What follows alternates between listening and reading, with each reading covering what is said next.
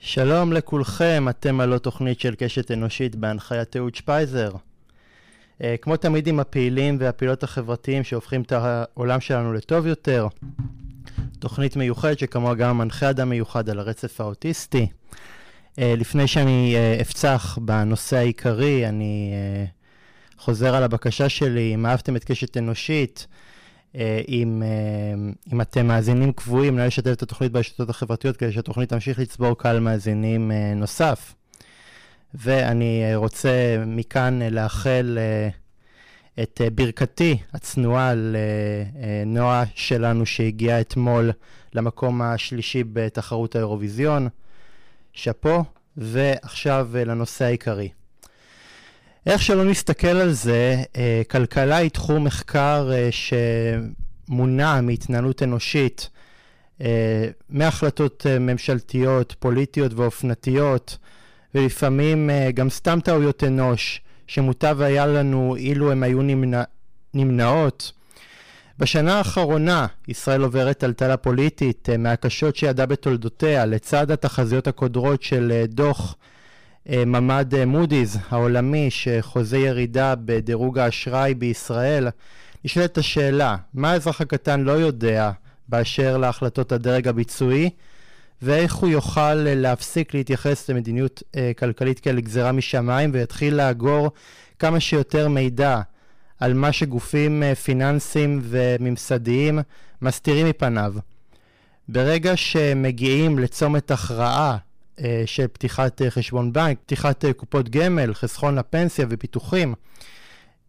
כדי לנתח באופן המדויק ביותר את ההחלטות הללו, שיקבעו אם נחיה חיי רווחה או חיי עוני מרוד, אני גאה להזמין לתוכניתי עיתונאי מוערך, הוא עיתונאי ישראלי, זוכה פרס סוקולוב, ראש הדסק הכלכלי ופרשן כלכלי בכיר בחטיבת החדשות של תאגיד השידור הישראלי. לפני כן שימש. תשע שנים ככתב כלכלה בכיר בעיתון כלכליסט. הוא uh, סיים לימודי תואר ראשון בתוכנית uh, פילוסופיה, כלכלה ומדע המדינה באוניברסיטה העברית. במהלך uh, לימודיו באוניברסיטה ואחריהם עבד בתפקיד זוטר באגף שוק ההון, ביטוח וחיסכון במשרד האוצר. בנובמבר 2007 הצטרף לצוות העיתונאים שהקים את עיתון כלכליסט. בתחילה שימש אה, ככתב הכנסת אה, של העיתון, במסגרתו סיקר את תקציב המדינה וחוק ההסדרים לשנת 2009. בסוף שנת 2009 מונה אה, לראש מערכת החדשות של העיתון, תפקיד אותו מילא במשך כשלוש שנים. תחומי העיסוק המרכזיים של עבודתו העיתונאית הם פנסיה, בריאות וחינוך, תקציב, חרדים ותעסוקה. הוא היה חלק בצוות שחשף את תמלילי ועדת טרכטנברג וכן הוביל יחד אה, עם הסדנה לידע אה, ציבורי, פרויקט להנגשת תקציב אה, לציבור הרחב, כמו כן הנחה סדרה אשר סקרה בביקורתיות את תחום הפנסיה בישראל ואת הגורמים המשפיעים עליו. בשנת 2016 פרסם סדרת כתבות בשם יומן סוכר, בה עסק בצריכת הסוכר המופרזת בקרב האוכלוסייה הישראלית, ובסיבות לכך עם הקמת תאגיד השידור הוא מונה להיות יו"ר דסק התחום הכלכלי ופרשן uh, בכיר לענייני כלכלה בחטיבת החדשות של תאגיד השידור. הוא מגיש הסכת שבועי ומצליח בשם חיות כיס. Uh, במאי 2020 החל uh, להגיש בכאן אחד סרט משחקי הכיס, תוכנית טלוויזיה יומית בענייני כלכלה.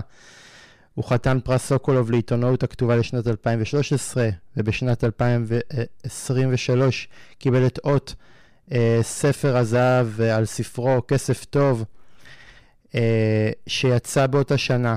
יש לי את הכבוד לארח את שאול אמסטרדמסקי, שלום שאול. אהלן, שלום, תודה רבה שהזמנת אותי. תודה, תודה רבה שאתה, שאתה כאן. אז אה, שאול, אני אגיד לך כבר במלוא הכנות, אני מבין קטן מאוד בכלכלה, אבל ברור שיש כמה אה, נושאים שבני אדם אה, צריכים אה, שיהיו להם כל מיני עזרים בסיסיים, נושים בסיסיים שיהיו להם, כמו למשל מצרכים, מזון, מדור, מלבוש, מרפא ורופא. כדי לספק את הצרכים הללו הם מקדישים את זמנם לעבודה תמורת זמנם בעבודה הם מקבלים גמול שאיתו ניתן לרכוש את הצריכה שלהם. אז אם זה כל כך פשוט שהעולם הזה כל כך מסובך, שאלה מצוינת. אמ, זה מסובך מהרבה בחינות. זה מסובך כי א', אה, אף אחד מאיתנו לא באמת אוהב להתאמץ. אנחנו היינו מאוד מעדיפים שדברים יבואו בקלות. אמ, אבל בשביל להגיע לאותם אה, חמשת ממים שהזכרת עכשיו, שלקוחים אה, מז'בוטינסקי, אנחנו צריכים להתאמץ. אנחנו צריכים ללמוד, אנחנו צריכים לעבוד, בדרך כלל לעבוד קשה, לפעמים ביותר מעבודה אחת. אה, תוך כדי זה אנחנו גם צריכים איכשהו אה, לגדל ילדים, שזה מסובך אה, בפני עצמו, על אחת כמה וכמה כששני בני הזוג עובדים במשרה מלאה. וכל זה בעולם שבו אנחנו לא תמיד מבינים עד הסוף את הכוחות הכלכליים שפועלים נגדנו. כלומר,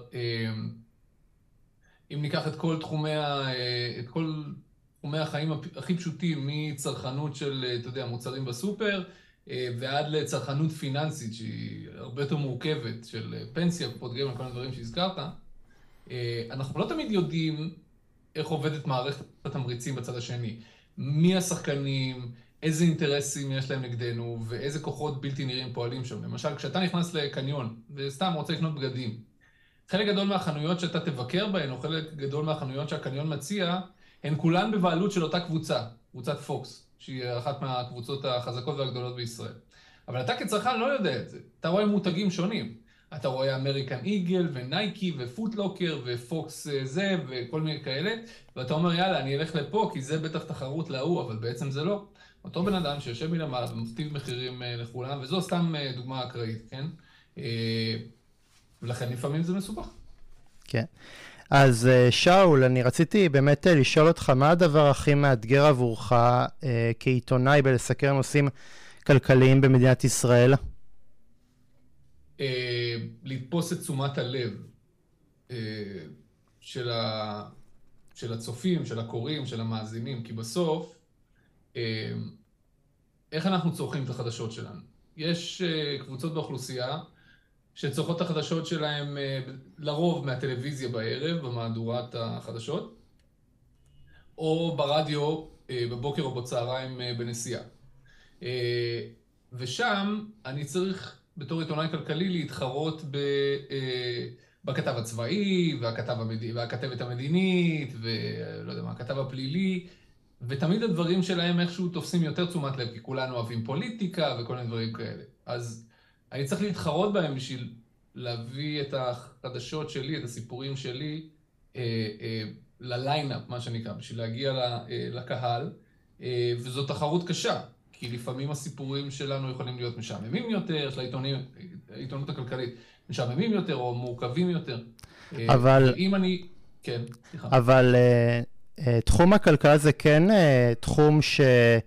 באיזשהו מקום, אה, מלקבל אה, איזושהי פינה אה, בין, אה, בין אה, אה, נושאי ה, ה, העיקר של סדר היום, שזה נושאים אה, מדיניים ו, וביטחוניים.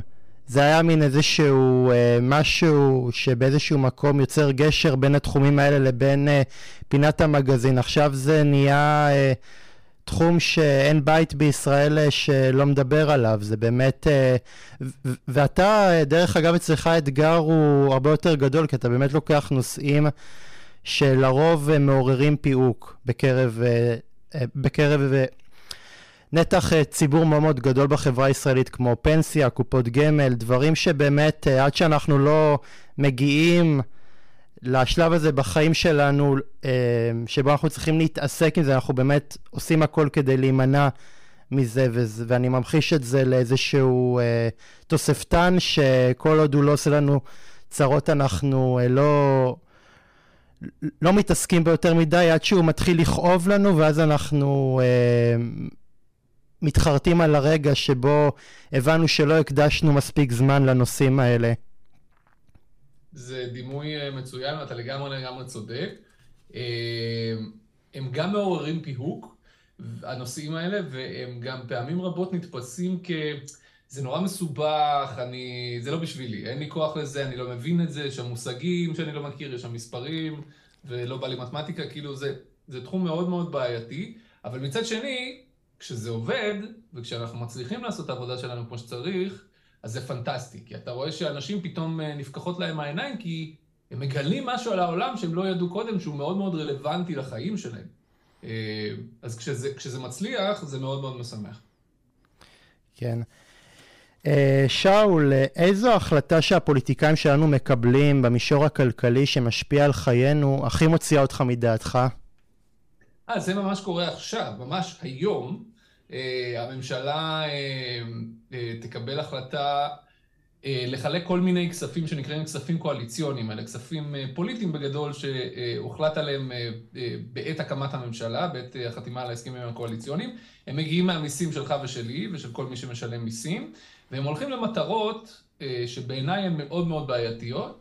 במקום לקדם את הכלכלה קדימה, הם ייקחו את הכלכלה לאחור.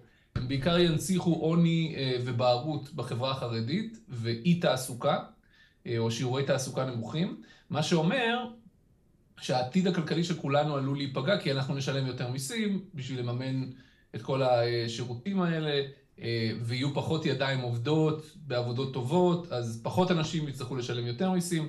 אה, זה מאוד מאוד מאוד מטריד אותי, כאבא לשני ילדים יחסית צעירים, שאני רוצה שיגדלו במדינה הזאת, זה מטריד אותי מאוד מאוד. כן. ומה ש... מרתיח אותי, מקומם אותי, זה שהתקציב הזה, אתה יודע, אפשר להאשים את סמוטריץ' ואת ניר ברקת ואת כל האנשים האלה. בסופו של דבר, מי שכן אה, נותן אור ירוק למדיניות כלכלית זה ראש הממשלה, אתה יודע, הרי הוא שנים עשה קריירה על זה שהוא מר, ביטח, מר ביטחון, מר כלכלה. הוא רץ uh, כמה מערכות בחירות uh, עם ה... על הטיקט הזה של מי שהבריא את ה... אה, של 2003 שישראל נכנסה אליו, והוא פתאום אה, נסחט על ידי שותפים קואליציוניים שבאיזשהו מקום באג'נדה שלהם אה, לא מעודדים עבודה, לא מעודדים אה, לימודי ליבה, ובאיזשהו מקום הוא, הוא הצליח אה, להוציא אה, תקציב שהוא ברוח העקרונות הללו. ו, ובאיזשהו מקום אני, אני שואל את עצמי, האם האיש עד כדי כך לא רואה את, את המצב שבו אנחנו נמצאים, לא רואה את, ה, את השחיקה של מעמד הביניים, הוא לא רואה את המצוקה של הרבה מאוד צעירים לכלכל את עצמם, ובאיזשהו מקום מבין שמגזר התעסוקה יצטמצם, ובסופו של דבר כתוצאה מכך הרבה מאוד חומר אנושי טוב פשוט יעזוב את המדינה כי, כי ייפתחו בפניו אפשרויות תעסוקתיות יותר טובות? אז אני אענה לך בשני חלקים. דבר ראשון, אני לא חושב שהרבה מאוד אנשים ימהרו לעזוב את ישראל. לעזוב מדינה ולהגיע למדינה אחרת זה בסוף אה, אה, חוויה קשה. אה, זה לא משהו פשוט שאתה קם ועוזב ברגע, בטח לא מסה גדולה של אנשים. אז זה לעניין הזה. ולעניין של נתניהו, אתה מבקש ממני להיכנס לראש שלו, ואני לא בתוך הראש שלו, אז אני לא יודע. אבל אני יכול לשער, בסדר? אה, וההשערה שלי טובה כשלך. אה, אני חושב שנתניהו התנתק. התנתק מהמציאות הישראלית. תראה, הוא ראש ממשלה כבר הרבה מאוד שנים, כן? במצטבר 15, אבל הוא, הוא פשוט המון המון זמן שם. לא באמת עומד בפקקים, לא באמת אה, מנסה להתחבר ל... לא יודע מה, למערכת של רשות המיסים ולא מצליח, לא באמת אוכל חרא מהשלטון. זאת אומרת, הוא מנותק לחלוטין, והוא מוקף, הוא הקיף את עצמו באנשים שאומרים לו רק את מה שהוא רוצה לשמוע. וכך, אני חושב שהתמונה שהוא מקבל של ישראל היא תמונה מאוד מאוד מסוימת. תוסיף לזה את העובדה שהוא תלוי לחלוטין בשותפות הפוליטיות שלו בשביל השרידות הפוליטית שלו, כן? אה, אם, אם הוא יעשה משהו לא בכיוון שלהם, כל אחת מהשותפות האלה עלולה לקום וללכת והממשלה מתפרקת והוא הוא, הוא לא יכול להיות ראש ממשלה בלי זה, ואז סליחה, קיבלת ראש ממשלה שהאנשים שעבדו איתו אומרים שהוא פשוט זנח לחלוטין את האג'נדה, את התפיסה הכלכלית שלו, לטובת השרידות הפוליטית. ואז בשלב הזה פשוט כבר שום דבר לא חשוב חוץ מזה. אז אני חושב שהוא גם לא באמת רואה את המציאות הישראלית כמו שהיא, וגם בגדול מעדיף כרגע את האינטרס הפוליטי הפרטי שלו על פני אינטרסים אחרים. יש גם, יש גם רפורמה ש, ש, שכל עוד היא לא מוסרת מהשולחן וכל עוד לא, לא גונזים אותה, היא עדיין שורה ו, ורוחה שורה על כל מקבלי ההחלטות ועל כל המשרדים הממשלתיים.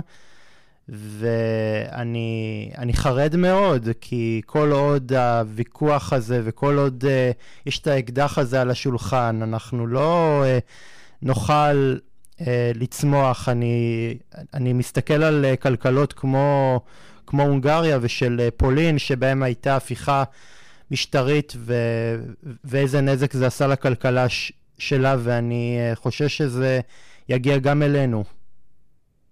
אני חושב שהחשש שלך מוצדק, אה, ואת החשש הזה מבטאים גם גופים בינלאומיים שמסתכלים על מדינת ישראל, כמו חברות הדירוג, הזכרת קודם את מודי'ס, אה, חברת S&P הצטרפה לה, לא הורידה את אופק הדירוג, אבל בהחלט כתבה אה, שאנחנו נצמח פחות ושאי הוודאות הזאת לא טובה לכלכלה.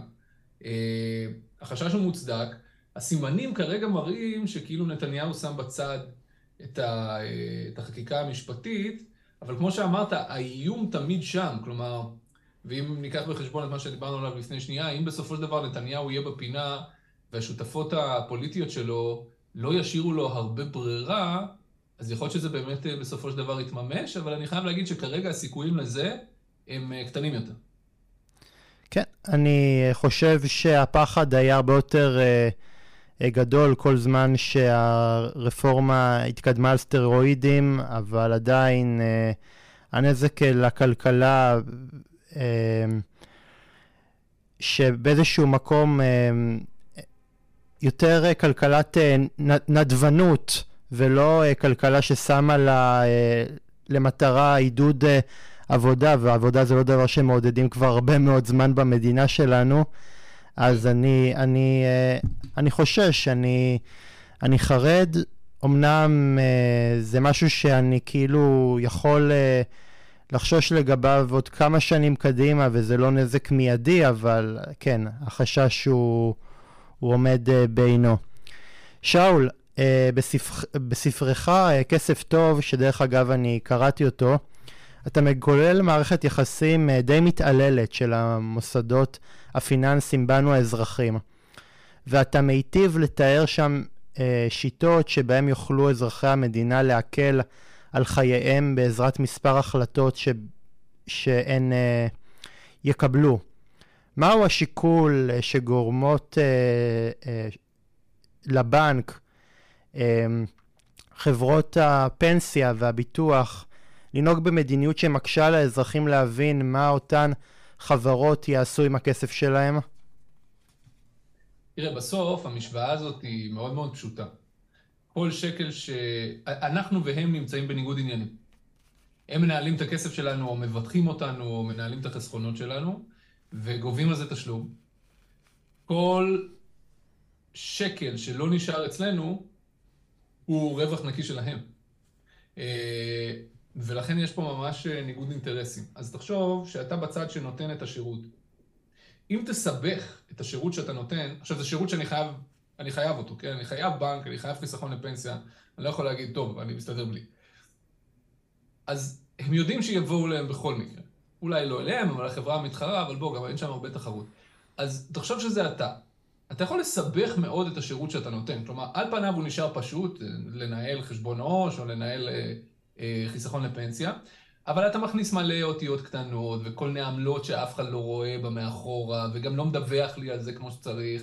ודוחף לי כל מיני משפטים שאני, כל מיני מושגים שאני לא מסוגל להבין, ועושה את זה גם משהו מגעיל כזה ומשעמם, עם מלא טפסים, שאני לא רוצה להתעסק עם זה, כן? קיבלת שירות שאני חייב לצרוך, הגוף הזה שנותן לי אותו סיבך אותו, עשה ממנו משהו גועל נפש, אז אני פשוט עושה את זה והולך, כן? משגר ושוכח, ואז קיבלת מערכת שיכולה להתעלל בי נורא בקלות. בוא נסתכל על אנלוגיה מעולם צרכני אחר, בסדר? יצא לך לקנות אה, דברים באמזון? כן. יופי. תאר לעצמך לא, חוויית הקנייה לא יותר מדי, לא יותר מדי, אני, אני משתדל שלא לקנות שם, כי uh, הם תאגיד uh, נצלני ודורסני, אבל, אבל, אבל uh, כן, פעם אחת היה איזשהו ספר אה, שנורא נורא נורא רציתי לק... אה, לרכוש אותו, אז... והוא לא היה זמין בארץ, אז בצר לי פניתי לאמזון.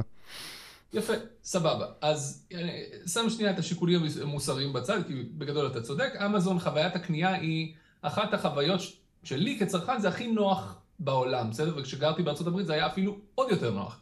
אתה נכנס, אתה כותב מה שאתה רוצה, אתה מקבל תוצאות, אתה בוחר תוצאה, בדרך כלל זו התוצאה הראשונה או השנייה, לוחץ על כפתור, ובזה האירוע הסתיים. אין לי עכשיו טפסים שאני צריך למלא, אין לי מושגים שאני לא מבין, לא עושים לי כל מיני כאלה. אמזון מאוד, רוצ, מאוד רוצה שאני אכנס לאתר שלה כל הזמן ואקנה עוד ועוד ועוד ועוד, אז היא פישטה מאוד את כל התהליך. גופי, הגופים הפיננסיים זה בדיוק הפוך. הם מסבכים הכל בכוונה תחילה בשביל שאנחנו נתחבר ונלך, והם פשוט יורידו לנו את הכסף כל הזמן בלי שאנחנו שמים לב. תחשוב מה היה קורה אם אמזון או כל גוף אחר שאתה כן, כן קונה ממנו, היה מסבך עד כדי לקחת את חוויית הקנייה, אתה לא היית קונה בכלל. אבל שאול, יש פה גם, אה, גם פסיכולוגיה אה, צרכנית, כי באיזשהו מקום אה, נראה לי שהשיקול, אני לא באיזשהו מקום טוען חלילה שהם עושים את זה מתוך כוונה רעה גריידה, אני פשוט חושב שאולי הם רואים את ה... רואים את הבפנים. את מה שמתחולל בנפש הסרחן הישראלי, והם רואים בן אדם שאין לו כוח ל... להרבה מאוד טפסים, ובאיזשהו מקום רוצה לסיים מהר, מהר, מהר, מהר, מהר, והמהירות הזאת היא גורמת, גורמת לו בסופו של דבר לקבל החלטות פזיזות, שבסופו של דבר מזיקות לו, אבל מועילות להם. האם אני צודק? אמ, יכול להיות, אני לא יודע, יכול להיות, אבל כך או אחרת, כך או אחרת, זה בסוף עוד מאותו הדבר, כן? זה ניסיון להפוך שירות שהיה יכול להיות פשוט ומהיר ונוח, לשירות איטי, מסורבל ולא מובן, משום שהאופן הזה משמר את הכוח שלהם. ואם הם בעמדת כוח, אז אנחנו בהגדרה נשלם יותר. אה, שאול, מהן ההחלטות הכי שגויות שהאזרחים כאן בארץ אה, עושים באשר לכסף שלהם? אה, אני חושב שיש כמה. אני חושב שאחת המרכזיות היא שאנשים שיש להם כסף, מעדיפים לחסוך אותו, להשקיע אותו לטווח הארוך, במקום בבורסה, הם עושים את זה בפיקדון אה, של הבנק. אם מדובר לטווח קצר, אז סבבה, הכל טוב, אין לי בעיה, פיקדון בנקאי זה מסלול מאוד בטוח, והיום מקבלים שם גם אה, ריביות יפות על הכיף. אבל אם זה לטווחים ארוכים, בעיניי זו פשוט טעות. ורוב הציבור בוחר בטעות הזאת, כן? אה, שם הרבה מאוד כסף, אנחנו מדברים על 600, 700, 800 מיליארד שקל שנמצאים בפקדונות של הבנקים, אה, זה הרבה מאוד כסף. אה, אז זו בעיניי טעות אחת. טעות שנייה, היום החיסכון לפנסיה הוא חובה משנת 2007. לא שואלים אף אחד, חוסכים. שזה מצוין, אבל בתוך זה אני חושב שהציבור לא מבין מספיק מה הכסף שלו עושה בבורסה, ואיך הבורסה עובדת, ומה המשמעויות של חיסכון ארוך טווח כמו חיסכון לפנסיה, שזה יכול להיות חיסכון ל-30-40 שנה קדימה.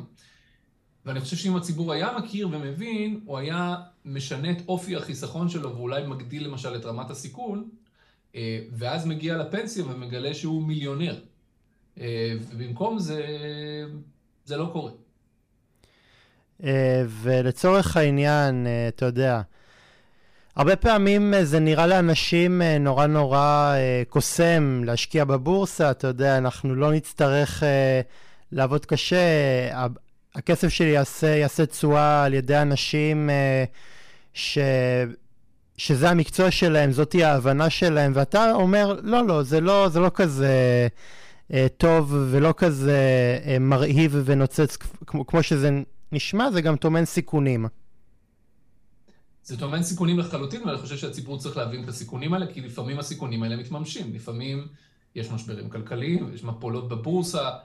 רק בשנים האחרונות חווינו, נגיד ב-15 שנה האחרונות חווינו שלושה גדולים כאלה. אבל עדיין, כשמדובר בחיסכון ארוך טווח, 20, 30, 40 שנה קדימה, אני לא מכיר מנגנון יותר טוב מזה, שלוקח כסף יחסית קטן והופך אותו לכסף יחסית גדול. לא מכיר מנגנון יותר טוב מזה, אבל אתה צודק, הסיכונים לגמרי שם. וצריך להבין אותם ולהפנים אותם ולהיערך בהתאם. בשביל שביום שתצטרך את הכסף לא, לא תמצא את עצמך... אז, נניח, אז נניח ב, ב, ב, בתקופה כזאת, אתה יודע, קורונה, מלחמה עם... אה, מלחמה בלתי נגמרת עם, אה, עם אוקראינה ורוסיה, אה, וגם כל מיני דברים שקורים בסין, במדינות המפרץ למשל. זה מטיל אי ודאות על, על השוק. אז, אז בתקופה כזאת, כשיש אה, סחרחורת אה, כלכלית, איפה הכי כדאי להשקיע? אז תראה, אני לא יכול להמליץ לאף אחד אה, איפה בדיוק להשקיע, אבל אני כן יכול להגיד לך שאם אתה משקיע בבורסה, זה אומר שאתה משקיע לטווח ארוך, אני מקווה. ואם אתה משקיע לטווח ארוך, אז השיקולים הספציפיים של הטווח הקצר לא אמורים לעניין אותך. כלומר, המלחמה באוקראינה-רוסיה זה, זה אירוע טרגי, והרבה מאוד אנשים איבדו את הבית שלהם או מתו. אבל ל-15-20 שנה הבאות זה פחות חשוב. אה, ולכן אני באופן אישי לא שיניתי בשום דבר את אה, תיק ההשקעות שלי בשנים האחרונות. אה, נשאר כל הזמן באותו... למה להחליף סוס מנצח, אתה אומר? לא, זה פשוט, אני לא יודע אם הסוס הזה מנצח או לא, אבל אני אדע עוד 15-20 שנה, זאת אומרת, אין לי, אני, אני, אני אישית, בגלל שאני באמת חוסך לטווח מאוד מאוד ארוך, אין, אין לי עניין להתחיל לשנות את ההשקעות שלי כל יום. בחרתי השקעות שאני מאמין בהן, אה, ואני זורם איתן. אה, שאול, בקרוב מאוד הממשלה תעביר תקציב. אה, מיודענו התקציב המשוקץ שדיברנו עליו. והיא עושה את זה בנסיבות פוליטיות מאוד נפיצות עבורה. מה הופך את העברת התקציב, תקציב המדינה, בממשלות ישראל לדורותיה, לאירוע עם השפעות שיכולות להחזיק או למוטט ממשלות. סליחה. אה, תראה, בסוף התקציב הוא מפת סדרי עדיפויות של הממשלה, כל ממשלה. מי מקבל יותר, כמה ולמה. ואנחנו היינו רוצים לדעת שכספי המיסים שאנחנו משלמים עושים שני דברים. אחד, חוזרים אלינו בשירותים שאנחנו צריכים. ממש צריכים, כמו בריאות, חינוך וכו'. וב', משמשים את הממשלות בשביל להשקיע בעתיד. כלומר, אה, למשל, תחבורה ציבורית, אה, או מחקר ופיתוח, או אה, לעודד תעסוקה חכמה שמאפשרת גמישות גם לעובדים וגם למעסיקים, וגם חדשנות, וגם אה, מטרגטת אוכלוסיות עם צרכים מיוחדים בשביל לעודד השתלבות שלהם בשוק העבודה. על כל המגוון, אה, כולל החברה החרדית למשל. אם אני כמשלם מיסים הייתי יודע שכספי המיסים שלי עושים את כל זה, אז הייתי מאוד מרוצה מהתקציב. פחות, כאילו, אתה יודע, אפשר להתווכח על כל סעיף, אבל בגדול, אם זו הייתה התמה, אז הייתי סבבה עם זה. כשאנחנו רואים ממשלה שלפחות חלק מהכסף שאנחנו משלמים עושה בדיוק את ההפך, כן? עובד נגד הכלכלה הישראלית, פועל באופן סקטוריאלי בלבד, מנציח עוני וכיסי עוני ובערות וכאלה, אה, אז זה מאוד מטריד, זה אירוע מאוד מאוד מטריד. מילא אם לא היו עושים את זה מהכסף שלנו, אבל גם לעשות את זה מהכסף שלנו זה מבחינת אה, הרצחת וגם ירשת. זה מבחינת אה, להשתין מהמקפצה. זה, אתה כן, יודע, זה באיזשהו מקום לבוא לציבור משלם המיסים ולציבור העובד ולעשות לו נע בעין. קצת ככה, כן, לצערי התיאור הזה הוא... לא, שמע, שמע, יש פה מדיניות של, של נע בעין. תשמע, הרי כש... כש... כשחבר כנסת מטעם יהדות התורה, אני כבר לא זוכר uh, מי, מה השם שלו, נראה לי שזה משה גפני, אומר, אומר תקפצו לנו, לציבור גדול של משלם מיסים שלא רוצה סקטוריאליות, רוצה שוויון בנטל. ועל אחת כמה וכמה אה, כשיש איזשהו אה, ציבור שהדרישה ממנו אה, לעבוד ולשלם מיסים ולקרוע תחת הנטל היא לא, היא לא שוויונית בעליל. לא שאני רוצה לטפול אשמה על כל הציבור החרדי, אבל יש פה באיזשהו מקום דרישה מאוד מאוד מאוד לא שווה.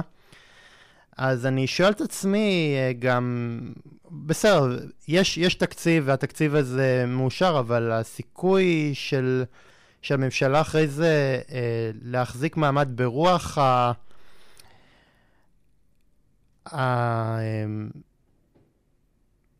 הלחץ הציבורי והמחאה ש, שיש,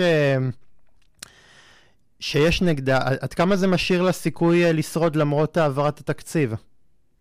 אני חושב שאם היא תעביר את התקציב, זה מגדיל משמעותית את היכולת שלה לשרוד, כי בעצם לא יהיו עוד אירועים פנימיים פוליטיים משמעותיים שעלולים לסכן אותה. once אתה מעביר תקציב, אתה קונה לעצמך שקט לשנתיים הבאות, או שנה וחצי. אה, ועם כל הכבוד למחאות ברחובות, בסוף אה, את הממשלה בוחרים בקלפי. אתה יוצא להפגין? לא, אני לא יוצא להפגין כי אני עובד אה, תאגיד שידור ציבורי ואני לא יכול. הבנתי. ו- ואתה כאילו מזדהה עם, עם המחאה, או שאתה כרגע שומר את דעותיך לעצמך? לא, אני חושב ש... לי, לא, לא כל כך משנה לי מי יושב בממשלה, כל עוד הם פועלים לטובת הציבור. אם אני חושב שהממשלה פועלת שלא לטובת הציבור, אלא נגדו, אז מבחינתי להחליף את הממשלה. אוקיי, okay, דעתי כדעתך. Uh, שאול, ככתב כלכלי שלא חוסך ביקורת על משרדי הממשלה, היה מעניין אותי לשמוע מהן לדעתך הטעויות הכי הרסניות שמקבל שר האוצר הנוכחי בצלאל סמוטריץ' באשר לניהול משרד האוצר? תראה, אני חושב שבסוף הוא מנהל את אה, משרד האוצר עצמו די בסדר. אה, בטח אם אני משווה את זה אה, לכל מיני שרי אוצר קודמים שהיו רבים עם כל הדרג המקצועי, כמו ישראל כץ למשל. אז את זה הוא עושה יחסית בסדר, זאת אומרת, במישור הזה אין לי תלונות. איפה כן יש לי? אחד, זה שהוא באמת מחלק, מה שדיברנו, מחלק כספי משלם מיסים למטר, למטרות שלא מצמיחות את הכלכלה, אלא להפך, זה אחד. זה מאוד מאוד מטריד. ודבר שני, אמ, אה, הוא הבטיח המון הבטחות כלכליות מאוד מאוד גדולות לפני שהוא התמנה להיות שר אוצר לפני הבחירות, בין היתר בתחום הזה של יוקר המחיה ומשבר מחירי הדיור וכולי, והוא לא עושה דבר במישור הזה. זה פשוט נעלם לחלוטין מהשיח. או אתה יודע מה, אני, אני אדייק את עצמי. הוא עשה כמה פעולות מאוד מאוד קוסמטיות, ממש קוסמטיות, קצת הוזלה של המים והחשמל, אבל ממש כאילו בקטנה של הקטנה. אה, ועכשיו הביאו איזושהי תוכנית אה, חינוך שהיא קצת יותר משמעותית, אבל גם, זה לא שהיא תשנה לחלוטין את, ה, את האופן שבו אנחנו אה, צורכים שירותי חינוך. אז היה פה איזשהו הר של ציפיות כלכליות, כן? והוא פשוט התנפץ על קרקע המציאות, וזה מאוד מאכזב פשוט, זה בעיקר מאוד מאוד מאכזב. אפשר לקרוא לזה election fraud? תראה, בעיניי כל ההבטחות שמבטיחים לפני הבחירות זה election fraud, כן, אז במובן הזה זה לא... לא, אבל תשמע, זה... זה לא דבר חדש. תשמע, אמ, כל אה, חברי מש... הממשלה הנוכחית, זה היה ה main ticket שלהם. הם רצו כדי להוריד את יוקר המחיה, אולי גם אה, להחזיר את הסדר על כנו ברחובות הערים, אבל זה משהו אה, שולי, אתה יודע, הרי היה את כל העניין הזה של... של מס אה, עבאס, כסף אה, שהיה אמור ללכת אה, לחלשים ולתשתיות, הולך לשותפים הקואליציוניים אבן סי דט, ונתניהו עושה את אותו דבר רק עם החרדים. ו- ואני שואל את עצמי, כאילו, מה, מה, מה השתבש בדרך? הרי אתה יודע, סך הכל זה לא ש...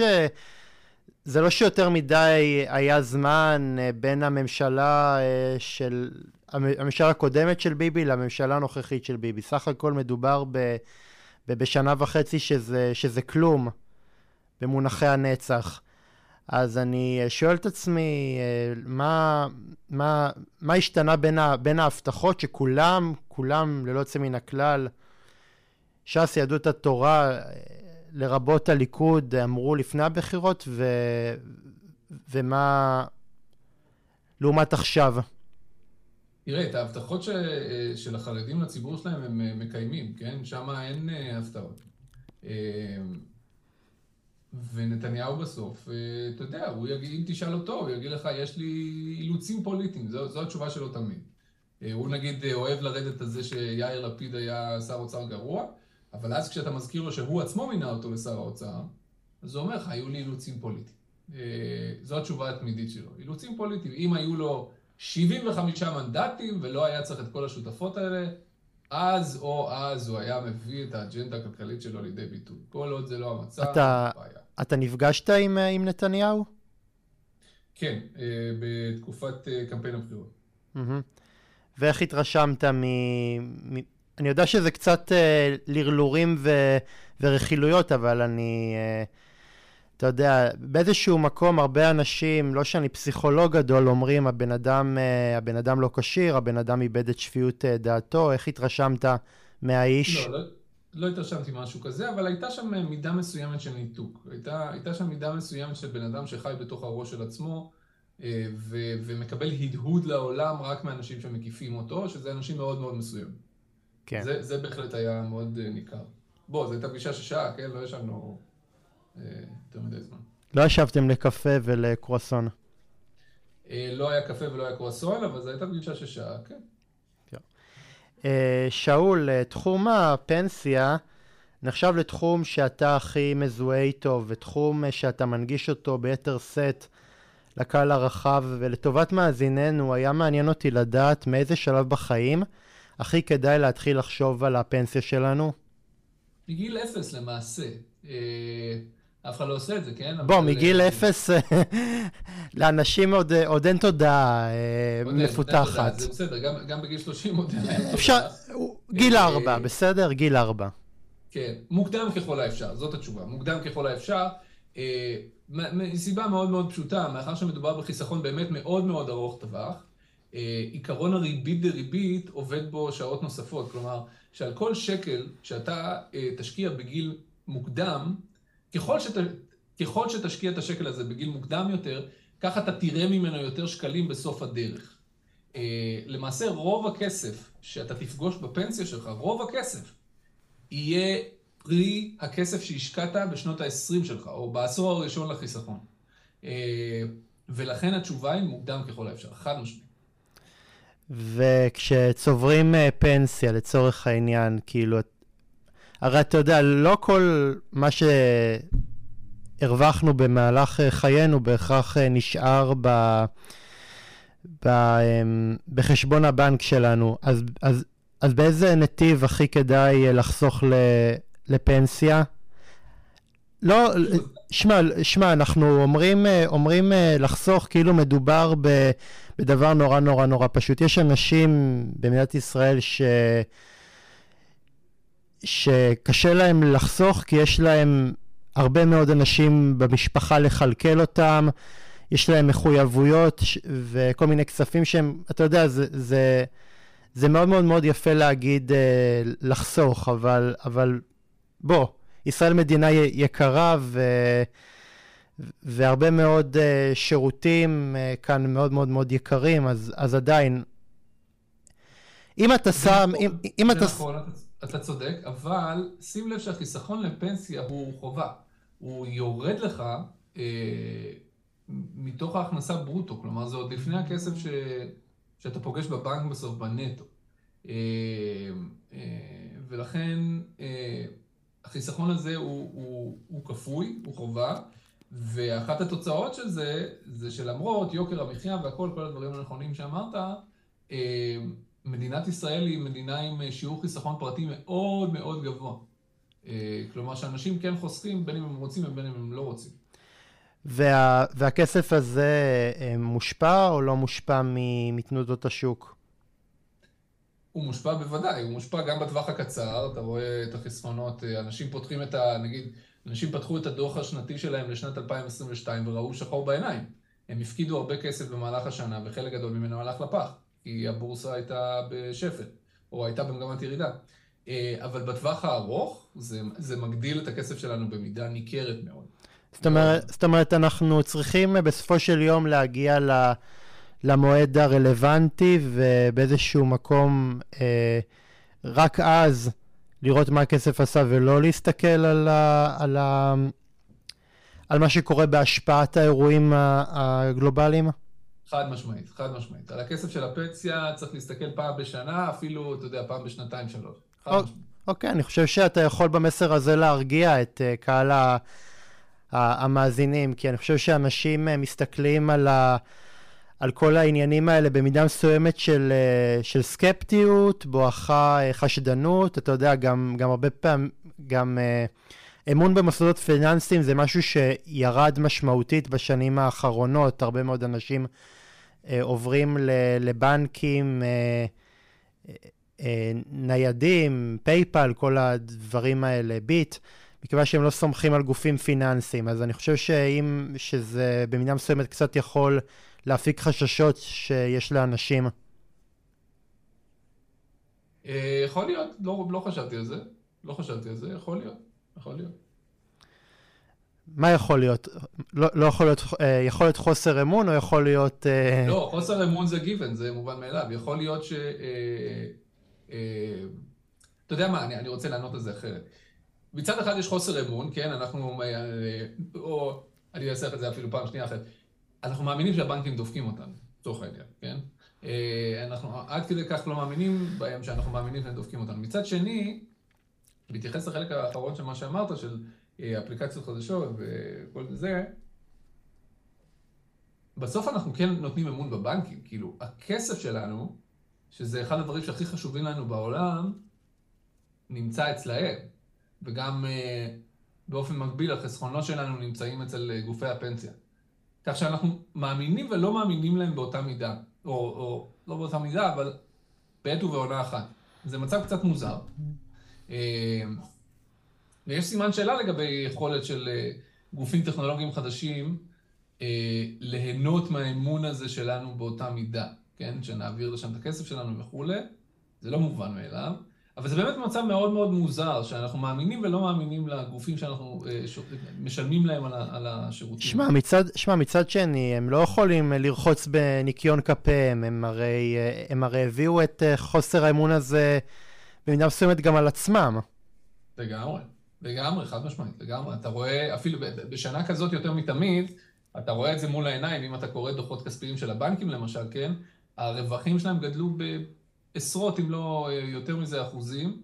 אה, בלי שהם התאמצו, בלי שהם עבדו קשה, בלי שהם עשו שום דבר, פשוט בנק ישראל העלה את הריבית, הבנקים גלגלו את הריבית הזאת במלואה על ההלוואות שהם מחלקים, ובקושי גלגלו את הריבית הזאת מה שהם משלמים על הפקדונות שלהם, והופ, שורת הרווח קפצה לשמיים. אז זה שנה אה, אה, כזו, אחרי שהבנקים באמת רושמים אה, רווחי שיא, זה פלא שהציבור לא, לא עולה עליהם בלפידים וקישונים. כן, תשמע, אני חושב שבאיזשהו מקום אה, אתה, אתה צרכן אה, שבוי של הבנקים, אתה, אתה... כל בן אדם עם, עם חשבון בנק שהוא עומד לרשות עצמו, צריך בסופו של דבר אה, למסור את הפרטים שלו כדי שהבנק יפתח לו אה, חשבון וכדי שהבנק יעקוב אחרי התצועה שלו. משלב מסוים זה, אתה הופך להיות אה, ללק, ללקוח שלהם, אז אתה יודע, אין לך... אין לך הרבה מאוד uh, ברירות, אבל מה שכן, וזה אני כן מתחבר uh, למה שכתבת בספר שלך, אתה אומר שאם אתם uh, uh, לקוחות של בנק מסוים והבנק uh, לא נותן לכם את השירות uh, הטוב, אל תתביישו ותאמרו לבנק הזה, סטופ, עד כאן, אנחנו את השירות הזה לא רוצים ותעברו לבנק אחר. חד משמעית, בסוף זה הכוח הגדול שלנו כצרכנים. Uh, uh, להביא לידי ביטוי את זה שעם כל זה שיש פה תחרות מועטה, עדיין יש פה תחרות.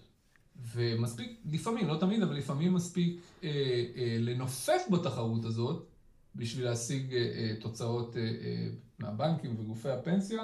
בסוף אנחנו צריכים, המטרה שלנו כצרכנים, אני חושב, היא להראות להם שאנחנו לוקחים אותם ברצינות ושהם צריכים לקחת אותנו ברצינות. וש, ו, וכשזה קורה, אז אתה, אתה רואה את זה עובד. אז אתה פחות לקוח שבוי כמו שהגדרת, ויותר פועל בשדה קצת יותר תחרות. שאול, עוד תחום שאתה סוקר הרבה בכתבות ובפודקאסטים שלך, פודקאסטים מהממים אני חייב לציין, זה, זה את הריכוזיות במשק הישראלי ואת ההשלכות ה, של הריכוזיות הזאת על חיינו כאן בארץ. מה לדעתך נכון היה לעשות כדי להפוך את רשויות המדינה לפחות ריכוזיות מכפי שהן כיום? זו שאלה מאוד גדולה ויש פה הרבה ענפים שאתה יודע, אי אפשר להכיל ב... במשפט אחד, אה, יש דברים שישארו איתנו לנצח ולא ישתנו, או מה זה לנצח? לא ישתנו כל עוד הנסיבות לא משתנות, זאת אומרת, ישראל היא מדינה קטנה, היא מוקפת במדינות שאנחנו לא מקיימים איתן קשרים כלכליים כמעט בכלל, אם בכלל. אה, זה לא נראה שזה הולך להשתנות בקרוב, לכן חלק מהריכוזיות הזאת תישאר. אה, דברים אחרים זה תוצאה של כל מיני היסטוריה וחסמי סחר אה, ממשלתיים וכאלה. אלה דברים שהממשלות בשנים האחרונות כן מנסות לצמצם. זה עוזר בשוליים. בסוף אני חושב שבאמת, אפרופו השאלה הקודמת ומה שדיברנו עליו קודם, חלק גדול מזה בסוף נמצא בידיים שלנו. אם אנחנו כצרכנים נפעיל את הכוח הצרכני שלנו, את כוח השוק שלנו, באופן תכוף יותר ובאופן אגרסיבי יותר, אה, אני חושב שזה יעזור לא פחות, אם לא יותר, מכל מיני דברים שאנחנו יכולים לצפות להם אה, מהממשלה. אה, למשל, האצלת סמכויות ולהוריד יותר סמכויות לרשויות המקומיות, עיריות לצורך העניין, זה משהו שאתה תומך בו? כן, אני תומך נלהב בדבר הזה, אני בדיוק, אה, אנחנו עובדים על פרק אה, לחיות כיס בדיוק על הנקודה הזאת. יש כל מיני רעיונות שזורמים בכיוון הזה, אחד הרעיונות שאני מחבב במיוחד, הוא לא לעשות את זה באופן ישיר, כלומר לא, הנה אני הממשלה, הנה אני משרד החינוך מפזר סמכויות לרשויות המקומיות בהצלחה, אלא לעבור, לעשות איזשהו רובד ביניים של שלטון אזורי, כן? עם כמה אשכולות אזוריים, אה, שהם יהיו כמו states בארצות הברית. אה, הם יקבלו הרבה מאוד סמכויות מהשלטון המרכזי, שייפרד מהרבה סמכויות שלו, אבל להם יש ראייה אזורית שהיא ראייה יותר חשובה מראייה של רשות אחת ספציפית, אה, רשות מקומית אחת ספציפית, ואז הם יכולים, זה, זה בא לידי ביטוי בעיקר בתחומי חינוך, בריאות, תחבורה, כן? שאתה צריך לראות אינטרסים אזוריים ולא רק אינטרס של רשות אחת מסוימת. ואז אם אנחנו אה, נעשה את השינוי השלטוני הזה, כך שאתה תבחר גם את הרשות המקומית וגם את השלטון האזורי שלך וגם את השלטון הארצי, אה, אני חושב שזה בסופו של דבר גם יגביר את האמון אה, וגם יביא לזה שאתה כאזרח וכתושב תקבל שירות יותר טוב עבור המיסים שאתה משלם, גם הארנונה וגם המיסים לשלטון המרכזי. שאול, לקראת אה, סיום, איזו שליחות אתה מוצא בלהסביר בצורה מונגשת על פנסיה, בניית תקציב ושוק המשכנתאות אה, לציבור הרחב? אה,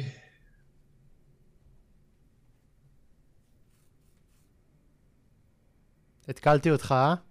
כן. תראה, אני לא יודע, אני מנסה... אני עושה את זה כבר 15 שנה, כן? ולפעמים אני מרגיש מאוד מתוסכל ש...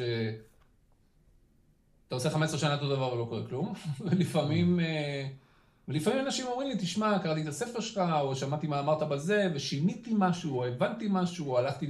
אנשים אומרים לי, אני מקשיב לחיות כיס הזה, הלכתי ללמוד כלכלה, כאילו, כל מיני דברים כאלה. ואז זה מאוד משמח, כי בסוף, מה אנחנו רוצים? אנחנו רוצים לקום בבוקר ולדעת ששינינו את העולם לטובה, גם אם זה קצת, נכון? אה, אז זה, זה מה שאני מנסה לעשות בעבודה שלי, זה מימד השליחות שאני מרגיש אה, בעבודה שלי, ואני חושב שהמקצוע שלי, בניגוד למקצועות אחרים, מאפשר לי יותר הזדמנויות כאלה. אה, ואני חייב להגיד לך, זו הסיבה שאני במקצוע, זאת אומרת, ביום שאני ארגיש שמיציתי את העניין הזה, שאין לי יכולת השפעה יותר, או אין לי פוטנציאל השפעה יותר וכולי, אני, אני אחפש משהו אחר. שאול, לסיום, איזה תחום אותו סקרת במהלך uh, העבודה על כתיבת... Uh, הספר אה, כסף טוב הכי הסעיר אותך? הסעיר אותי אני לא יודע. אמ, אני לא יודע אם זאת המילה שלי. בוא, בוא נשאל, בוא, נהפוך את השאלה. איזה, איזה תחום אה, ש, שאתה סוקר במקצוע שלך אה, עדיין, עדיין ממשיך להסעיר אותך ואתה עדיין קם כל בוקר לעבודה עם התשוקה בעיניים? כל מה שקשור לעתיד של הילדים שלי. זאת אומרת, כל, כל פעם שאני רואה ש... לא משנה, הממשלה או כל גוף אחר עושה איזשהו משהו שהוא פועל חזיתית נגד האינטרס הציבורי ונגד האינטרס של הילדים שלי, זה מטלטל אותי באמת, באמת באמת. כן. לשאול אה, יש אה, שני ילדים, אה, אלון ואורן, מקסימים, חמודים מאוד, אז כן. לא כל הזמן, אגב, הם חמודים, אבל כן. מה כואב לך להגיד שהם חמודים? הם חמודים, אתה צודק, הם חמודים. רוב הזמן הם חמודים. שאול, לעונג היה לי אה, לשוחח איתך, ואני רוצה מכאן אה, להגיד אה, למאזינים, אל תיקחו את הכסף שלכם כמובן מאליו, תחסכו, תשקיעו, ו- ולא נורא גם, גם,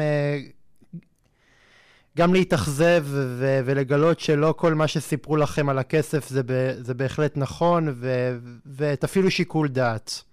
זה הכי חשוב. אכן, מילים מדויקות. תודה רבה, אהוד. Uh, חברים, עד כאן קשת אנושית להפעם, אני הייתי אהוד שפייזר, אם גם אתם רוצים לקחת חלק בתוכנית שלי, נצרו איתי קשר למספר הטלפון שלי, 050-353-1729, כמו כן ניתן לפנות אליי במייל, אהוד שפיזר, שטרודלג'ימי.קום. תודה רבה לכם, שבוע טוב ולהתראות.